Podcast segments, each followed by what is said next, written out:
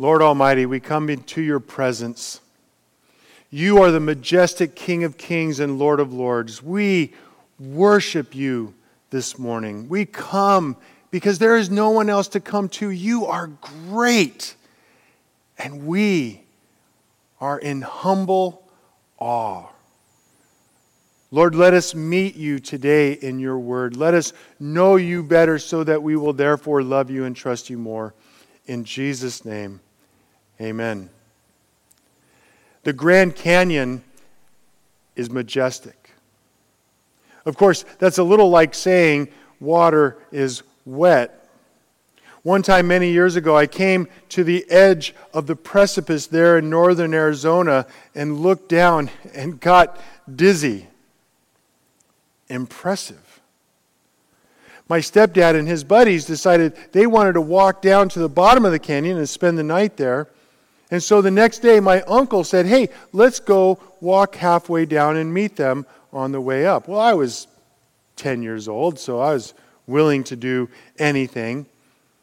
But we had a problem. We had no water. We had another problem. My uncle, as we walked down the hill, didn't see the water holes we were told were down there because all the people were gathered around them.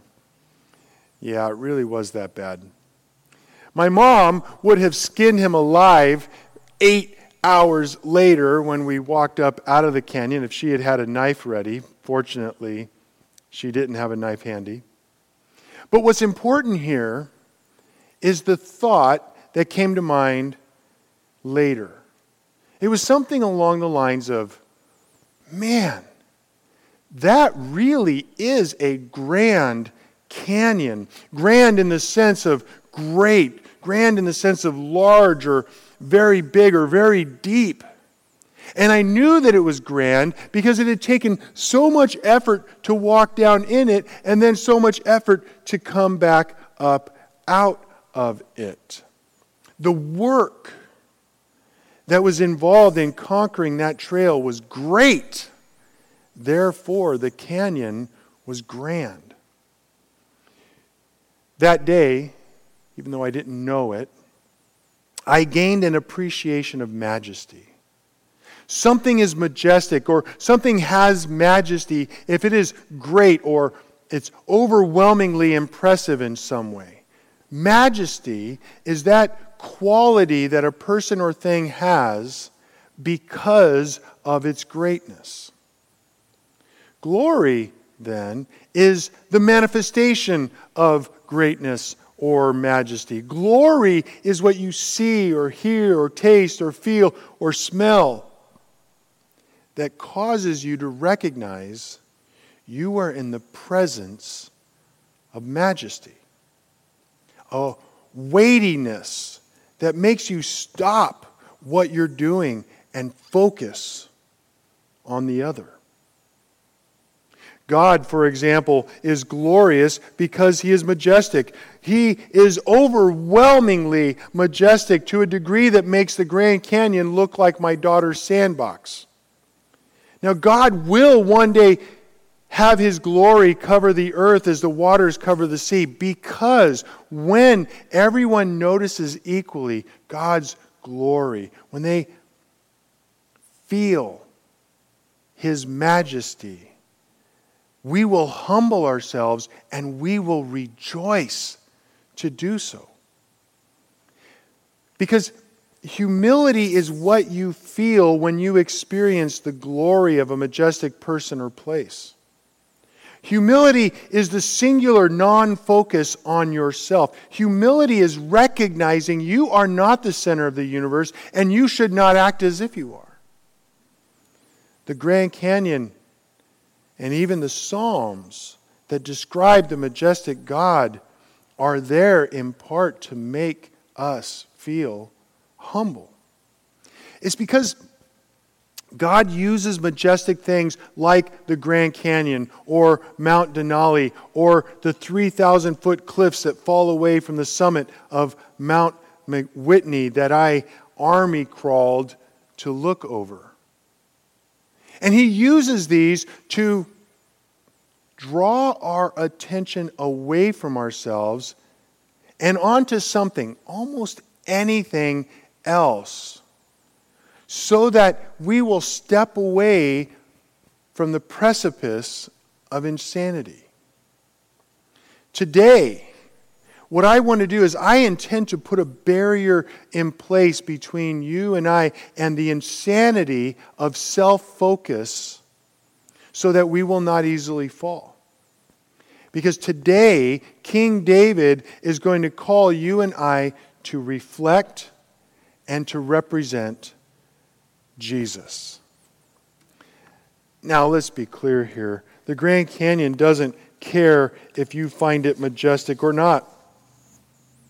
In that sense, God and the Grand Canyon are not alike. But like the Grand Canyon, Psalm 8 is all about God, not about us. Psalm 8 is majestic because it points us to God and away from ourselves so that we can grasp and be grasped by the strong rope and be pulled up by the grace of God, won at the cross of Christ by the power of the Spirit. And while we are there, while we are safe from the insanity of self focus because we are looking at the majestic, glorious God, we will be able to rejoice and reflect and represent Jesus. Let's see how this plays out in David's Psalm 8. He writes, O Lord, our Lord, how majestic is your name in all the earth. You have set your glory above the heavens. Out of the mouths of babies and infants, you have established strength because of your foes, to still the enemy and the avenger. When I look at your heavens, the work of your fingers, the moon and the stars which you have set in place, what is man that you are mindful of him, and the Son of Man that you care for him? You have made him a little lower than the heavenly beings and crowned him with glory and honor. You have given him dominion over the works of your hands. You have put all things under his feet, all sheep and oxen, and also the beasts of the fields, the birds of the heavens, and the fish of the sea, whatever passes along the paths of the sea. Oh, Lord, our Lord, how majestic is your name in all the earth. As I noted, this psalm is about God, not about you. God is magnificent. God is majestic. Our eyes must be turned to God. And while there in breathless silence, we stop in awe and rejoice because He is greater. He is more dizzying than looking over the edge of the precipice the Grand Canyon. Now, it is true, David does speak to the human condition. And when he does, he tells us that we have a derived glory. We have a glory that is ours, no doubt. But our glory that is ours is bestowed upon us. He gives us what and who we are, which is magnificent. But we have this magnificence, we have this majesty, if you will, because God makes us magnificent. We see this right away in verse 1, where David says, O Lord, our Lord, how majestic is your name in all the earth. Now, I want you to see here, please don't miss. The person addressed here and throughout the entire psalm is Yahweh. God is our sovereign, He is our Lord. He is the rightful ruler of all. He has ultimate authority and he has the ultimate glory. Everyone, as we shall see, will bow the knee to him who is King of kings and President of presidents. Yahweh is greater than the Grand Canyon. He is greater than the Pacific Ocean because he created them. He drew them with his little finger, so to speak. God is majestic on a level that cannot be compared to galaxies, and his glory makes everything else seem infinitesimal. Now, I want you also to notice that David begins and he ends his psalm with describing how magnificent, how majestic God is. And when he is doing this, when he is noting how majestic God is, he doesn't talk about human beings. Instead, in the middle, when David does get around to talking about human beings individually and corporately, he uses a very uncomplimentary image for us. He calls us babies, he calls us infants. He says, You have set your glory above the heavens. Out of the mouths of babies and infants, you have established strength because of your foes to still the enemy and the avenger. Now, please note that these verses stress the glory of God. God is majestic. So majestic is God that he is able to use babies, infants, to establish the strength that he maintains over his foes. But the question we need to ask ourselves is how? The key question here in verse 2 is how does establishing strength over foes from the mouths of babies and infants, how does that bring glory to God? Well, there's at least two answers. The first is the magnificence of a craftsman is seen by the work that he could do. Our God is pretty impressive. But that majesty or magnificence is even more visible, more clearly seen when the tools that God is forced to use are deficient. And how magnificent is God that He can accomplish His perfect will with you and me as His tools, which is why David alludes to our humanity as babies and infants. With us infants, He is able to still the enemy and the avenger. My friends, let me tell you a secret. Jesus is not afraid of viruses or riots. God is strong enough to use infants like you and me to thwart his enemies. How? How does he do that? With our trust that he will come through for us when we cry out to him. Because when we trust that he will come through for us when we cry out to him, we will not be afraid. How? We see it when we exercise the trust that follows our prayers, that follows our cries out to him and we demonstrate this trust by our love for those around us. That trust and the acts of love that demonstrate that trust is how you and I will reflect and represent Jesus. But there is a more fundamental answer to the question of how does God get glory? There's a more fundamental answer at work here. What, I ask, comes out of the mouths of babies and infants? Cries, plaintive calls for help.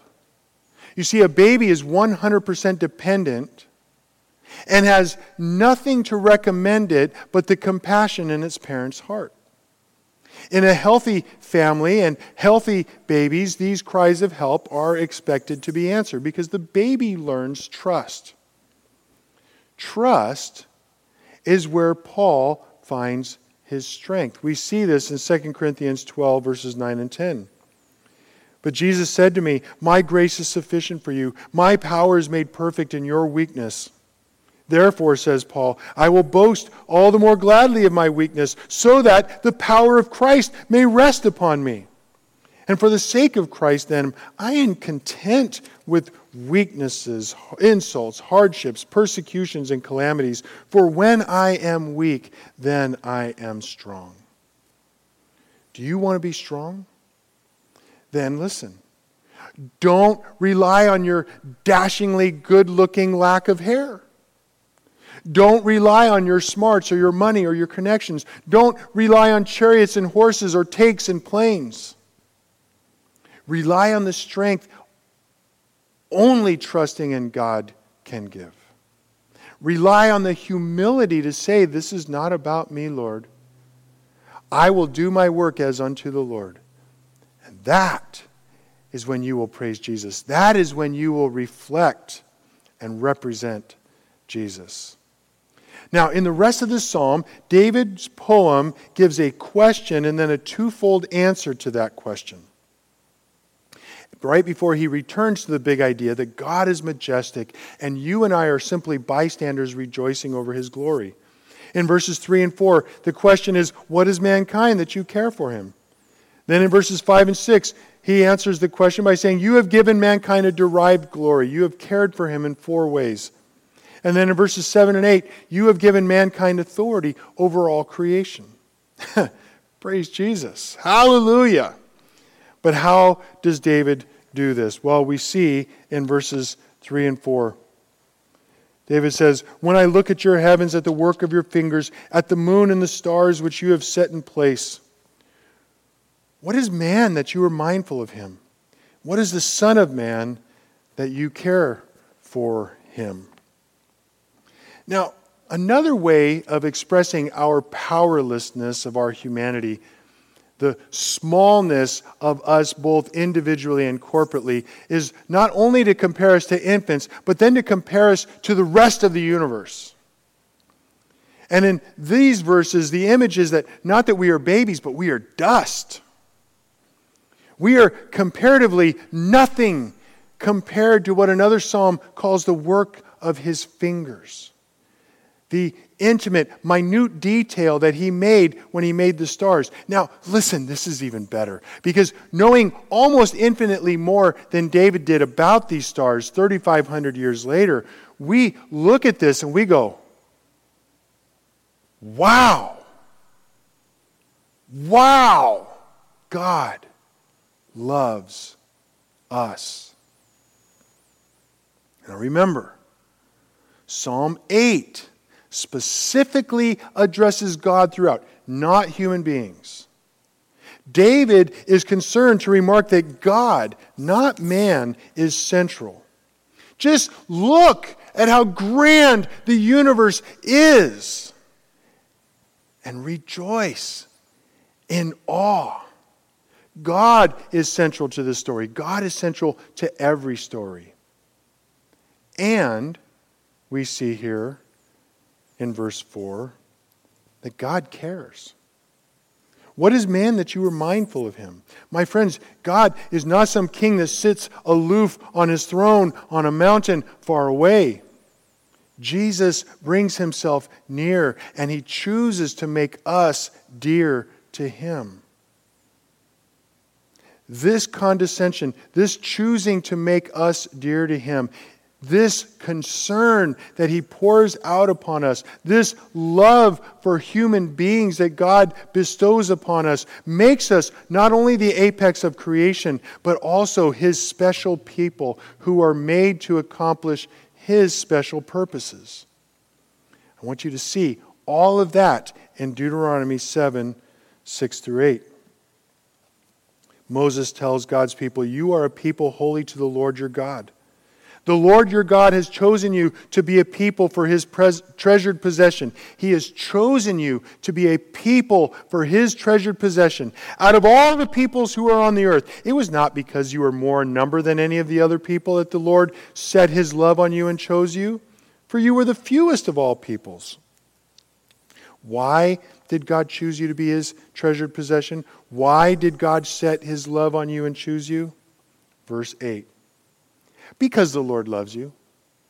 that is wonderful. He loves us because he loves us. Because the Lord loves you and is keeping the oath that he swore to your fathers, that the Lord has brought you out with a mighty hand and redeemed you from the house of the slavery, from the hand of Pharaoh, king of Egypt. Why did God choose Israel to make Israel treasured possession? Because God loves you.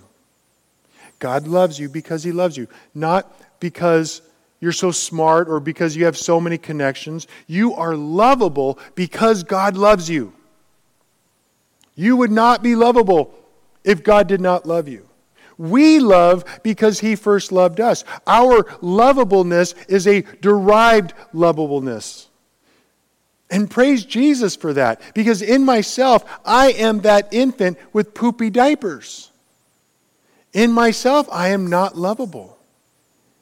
And it gets better than that.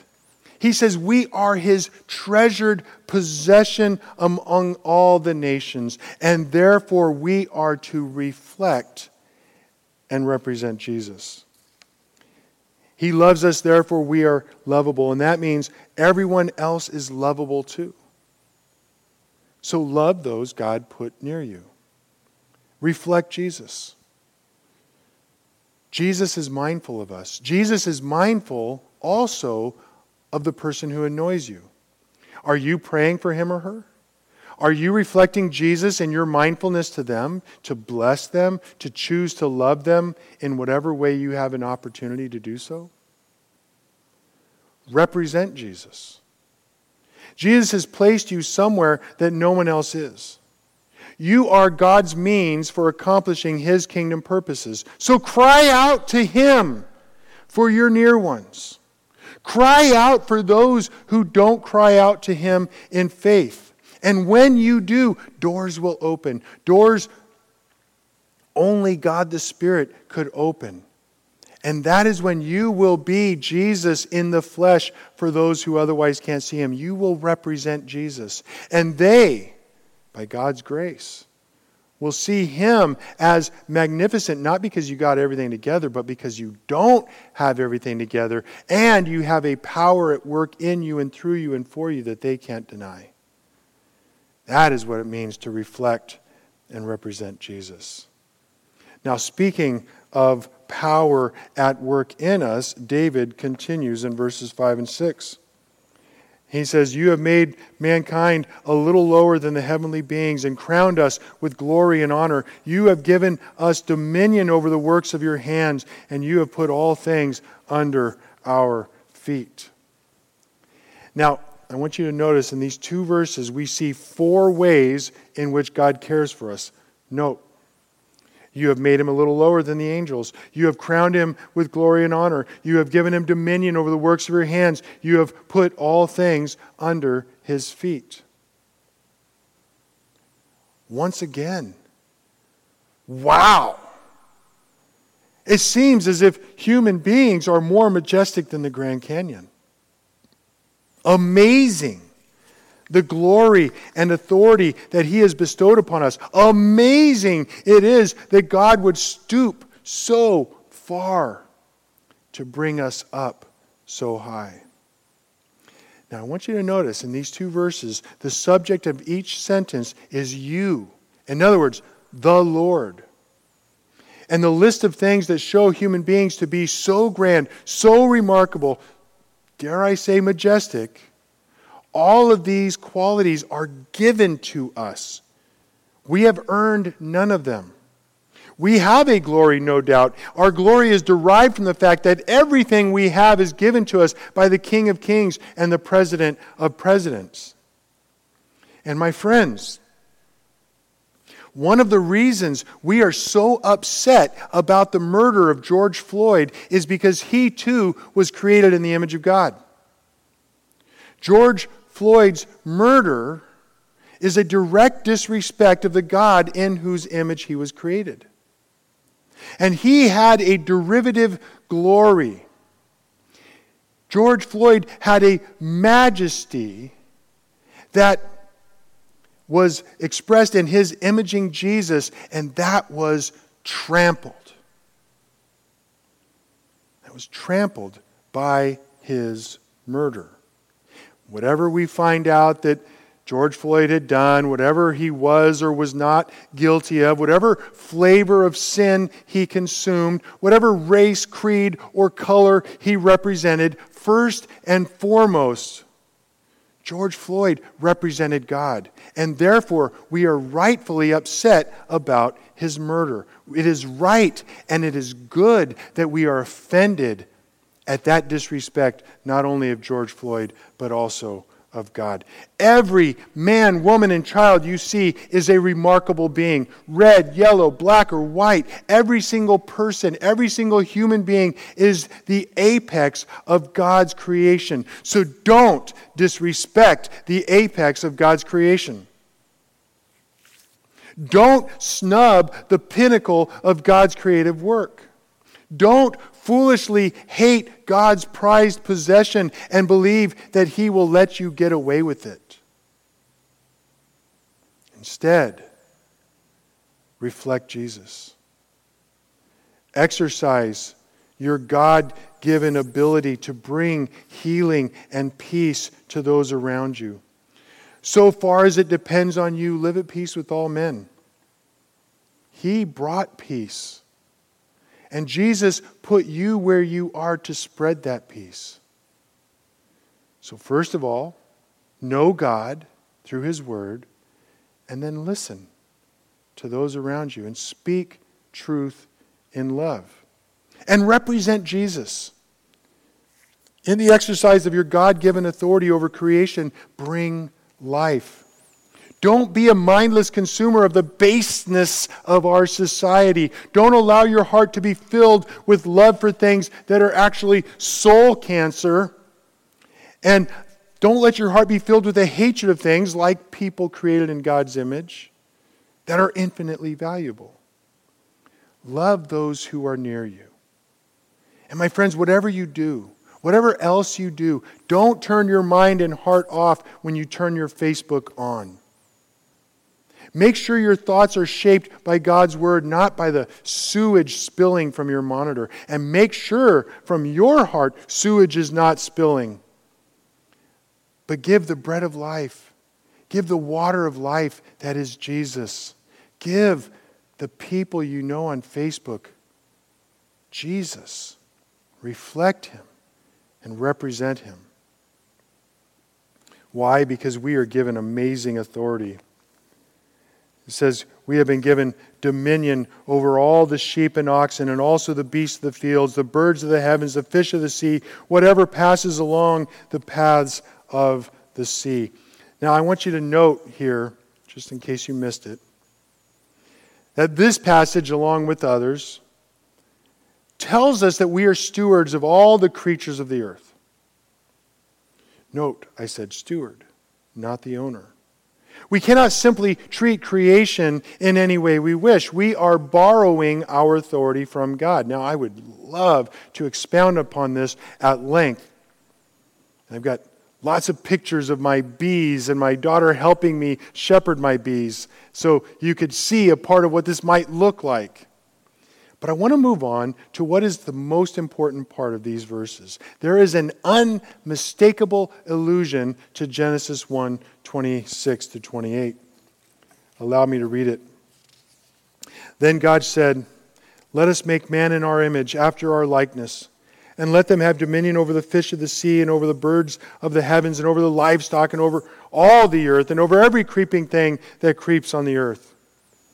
So God created man in his own image. In the image of God, he created them. Male and female, he created them. And God blessed them and said to them, Be fruitful and multiply, and fill the earth and subdue it, for and have dominion over the fish of the sea, and over the birds of the heavens, and over every living thing that moves on the earth. Now, you have heard me repeat now several times this phrase, reflect and represent Jesus. Now I want to show you where I get this phrase from. Reflect and represent Jesus are not words that were haphazardly chosen. They are meaning, the meanings behind the two words the Bible uses to help us understand what it means to be created in the image of God.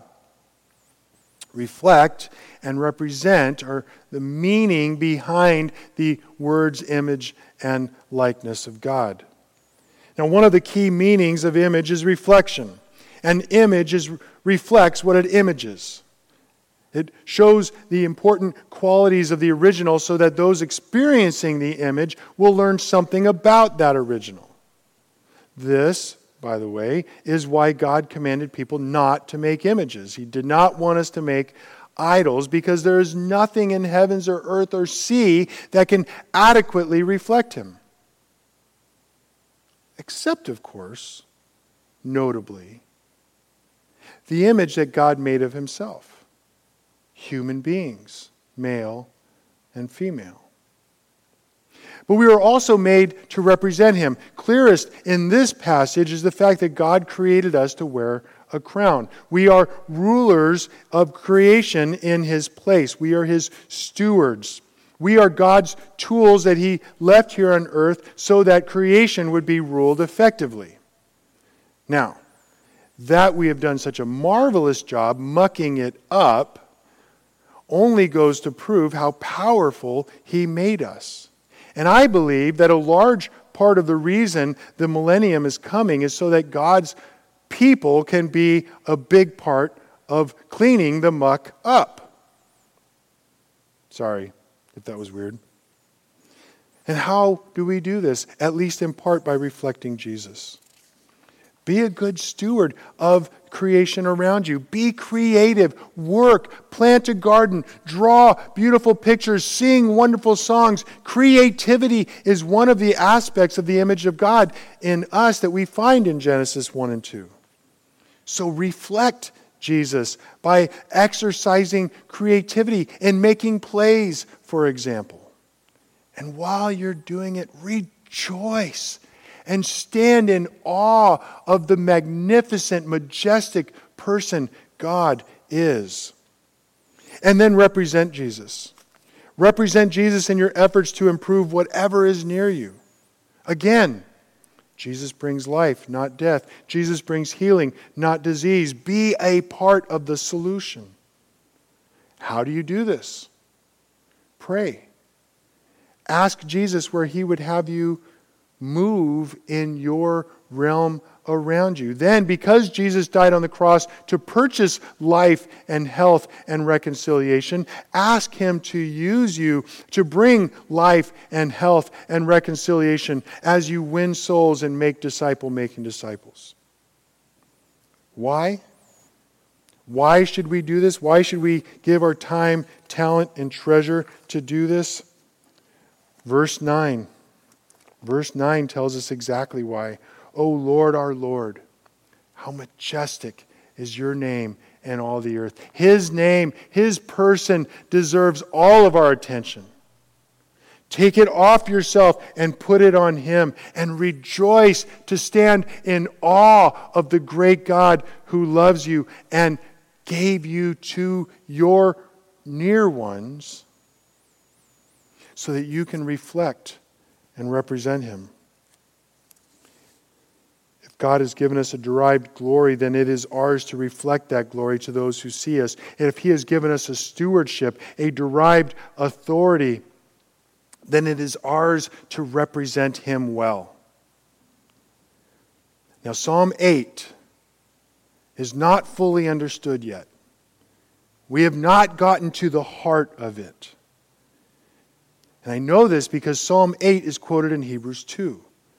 Let's briefly look at it. In verses 1 to 4 of Hebrews 2, the preacher lays out the need of a great salvation and, unfortunately, the neglect of a great salvation. Human beings were created from the dust and were saved by being given the dignity of a great duty. Our duty is to represent Jesus. Our duty is to rule creation in God's place. Then the preacher continues this argument and he says in verse 5 For it was not to angels that God subjected the world to come, of which we are now speaking and in which we are now living. It has been testified somewhere What is man that you are mindful of him, or the Son of Man that you care for him? You made him for a little while lower than the angels, and you have crowned him with glory and honor putting everything in subjection under his feet.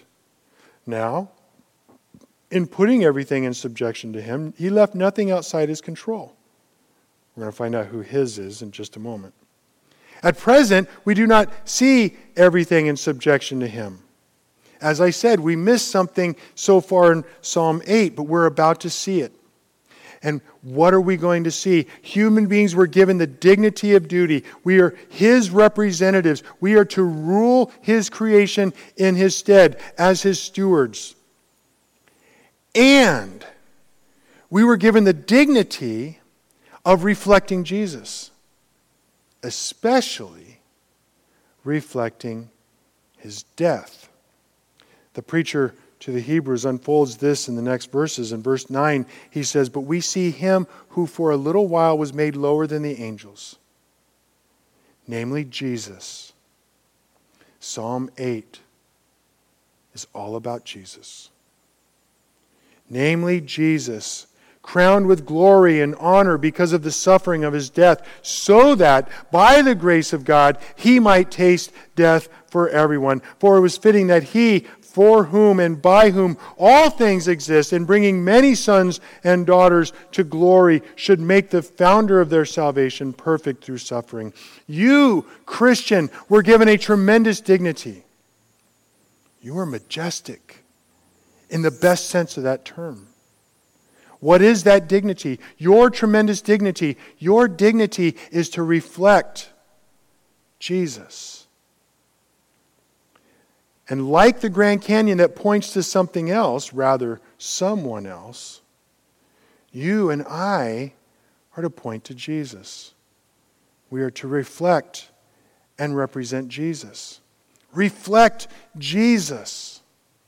Show others around you what Jesus looks like when you live in the power that he won for you at the cross. You don't have to grit your teeth or screw up your courage. Instead, just keep your eyes upon Jesus in every situation. Keep your eyes on Jesus, who is crowned with glory and honor because of the suffering of his death. Keep your eyes on Jesus, and others will see what you're looking at in you.